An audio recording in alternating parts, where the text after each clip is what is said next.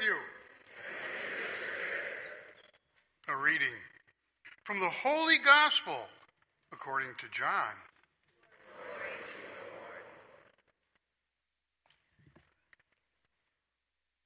Jesus said to the Jewish crowds, I am the living bread that came down from heaven.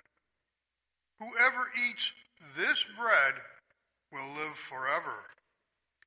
And the bread that I will give is my flesh for the life of the world. The Jews quarreled among themselves, saying, How can this man give us his flesh to eat? And Jesus said to them, Amen, amen, I say to you, unless you eat the flesh of the Son of Man and drink his blood, you do not have life within you. Whoever eats my flesh and drinks my blood has eternal life, and I will raise him on the last day. For my flesh is true food and my blood is true drink. Whoever eats my flesh and drinks my blood remains in me, and I in him. Just as the living Father has sent me, and I have life because of the Father, so also the one who feeds on me will have life because of me. This is the bread that came down from heaven, unlike your ancestors who ate and still died. Whosoever eats this bread will live forever. The Gospel of the Lord.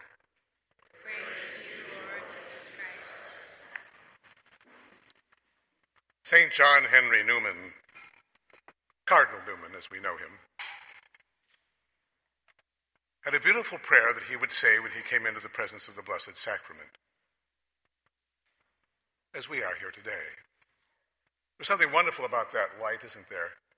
Wherever you go and you see it, you know that you're not in just an ordinary room or an ordinary space, but someone's here, someone's at home, someone's really present.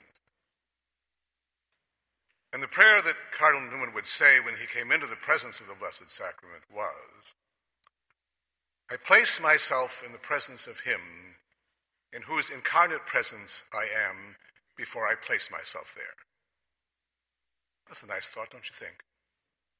It's pretty much true with any prayer, but especially in front of the Eucharist. I place myself in the presence of Him in whose incarnate presence I am before I place myself there. I adore thee, O my Savior, present here as God and man, in soul and body, in true flesh and blood. I acknowledge and confess that I kneel before that sacred humanity which was conceived in Mary's womb and lay in Mary's bosom, which grew up to man's estate and by the Sea of Galilee called the twelve, wrought miracles, and spoke words of wisdom and peace, which in due season hung on the cross, lay in the tomb, rose from the dead, and now reigns in heaven. I praise and bless and give myself wholly to him who is the true bread of my soul and my everlasting joy. A beautiful way to come into the presence of the Lord, don't you think? Today's gospel speaks of the Lord as the bread of life. St. John's gospel at the Last Supper doesn't have an institution narrative as Matthew, Mark, and Luke do because people were already celebrating the Eucharist. They knew it, they've been celebrating it for decades. But people were beginning to wonder, and even then, and to doubt. So he includes this section in his gospel. Our Lord insists that he is the bread of life. Remember, he fed the 5,000? They wanted more of that bread. They wanted to fill their stomachs. Just wanted to eat. So keep giving us this, and we'll remain with you always. He tells them, No, I have something better to give you a bread that will last forever. And they say, Give us that bread that they don't, they don't understand. And finally, he says, I am the bread of life. I'm the living bread that came down from heaven. Whoever eats this bread will live forever. And the bread that I will give is my flesh for the life of the world. That's the gift. But his people don't want that. How can this man give us his flesh to eat? Four times he insists that unless you eat the flesh of the Son of Man, and the word for eat, by the way, is to grind between your teeth, and drink his blood, you do not have life within you. He insists upon the reality of this sacrament.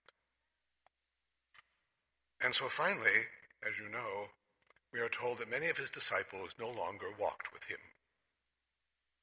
This is a hard saying. Who can accept it? Did he call them back? No. He let them go because he meant what he said. He didn't say, oh, no, no, no, this is only a symbol. I didn't mean it that way.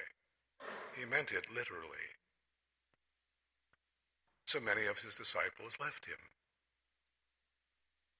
In fact, it's at this point, for the first time in St. John's Gospel, that the name of Judas is mentioned. In fact, we get the impression from what our Lord said that this is where Judas began to break. He said, There are some of you who will not believe. The scriptures say he knew who he had chosen and mentions Judas.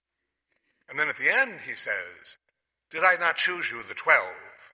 Yet one of you is a devil. And the gospel says, he spoke of Judas, the son of Simon Iscariot, for he, one of the twelve, was to betray him. So it seems that Judas broke here at the announcement of the Eucharist. And the last time we see him, he leaves the very night the Lord gives us the Eucharist. In any event, this is the great gift he has given to us the gift of his body and blood. I know I keep coming back to this, I have since I came here. Because all of creation really comes back here. Everything we do flows from it and comes back to it. Our world would be a very different world if everyone realized that, if the Eucharist were the center of everyone's life. Again, the way we know Him.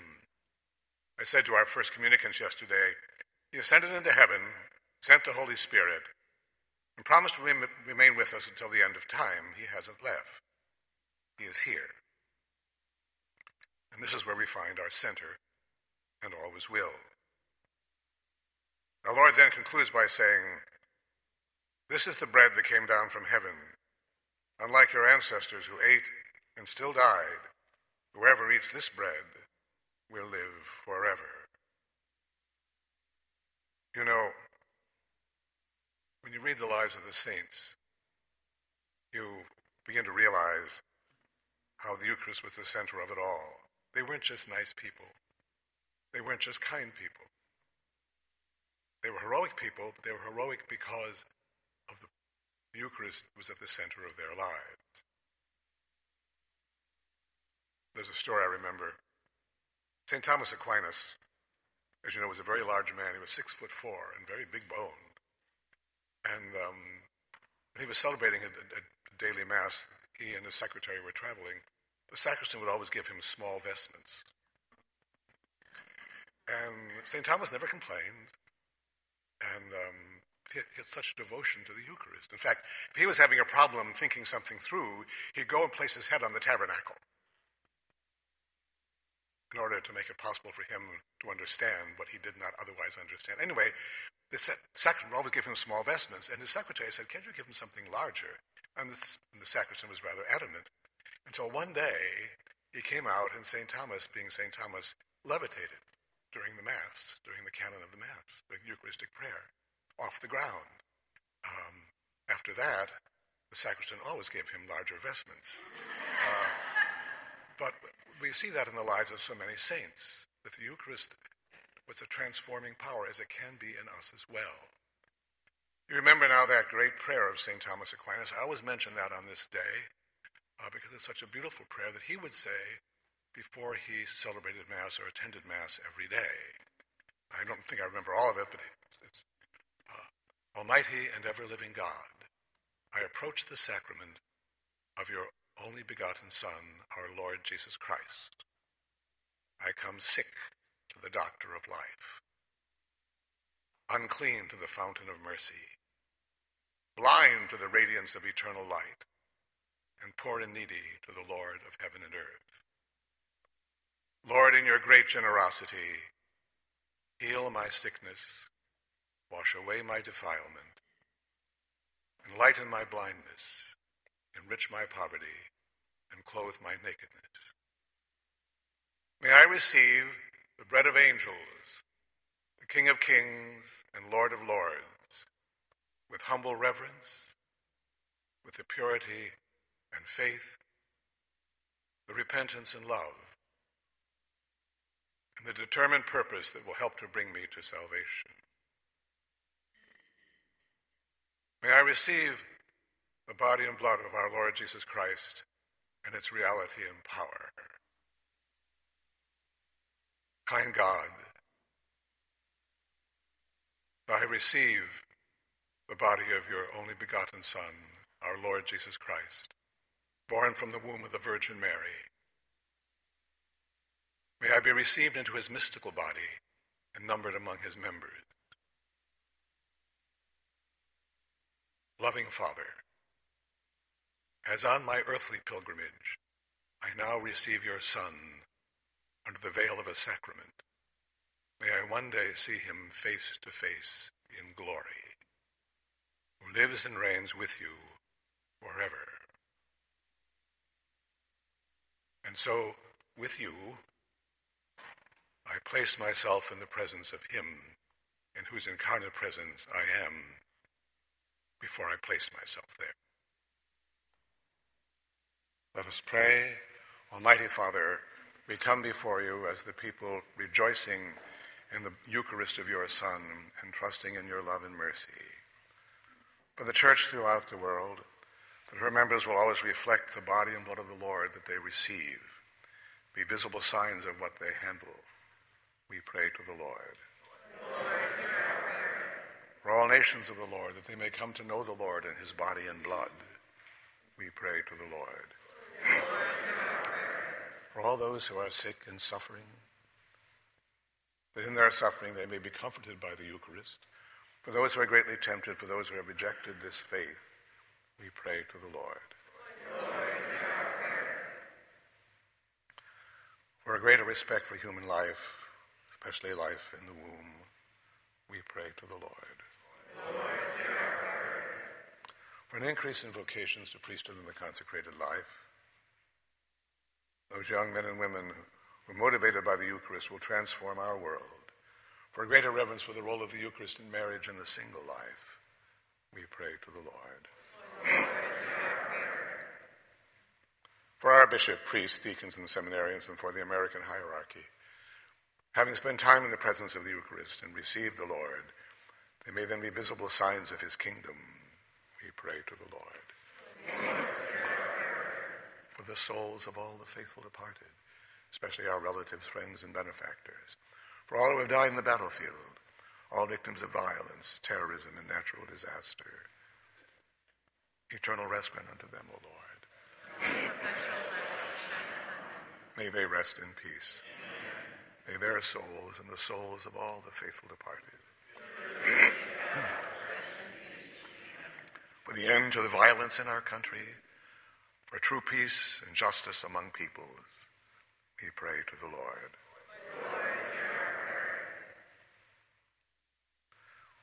for an end to this virus, for all who are suffering from it, for our protection and preservation, we pray to the Lord.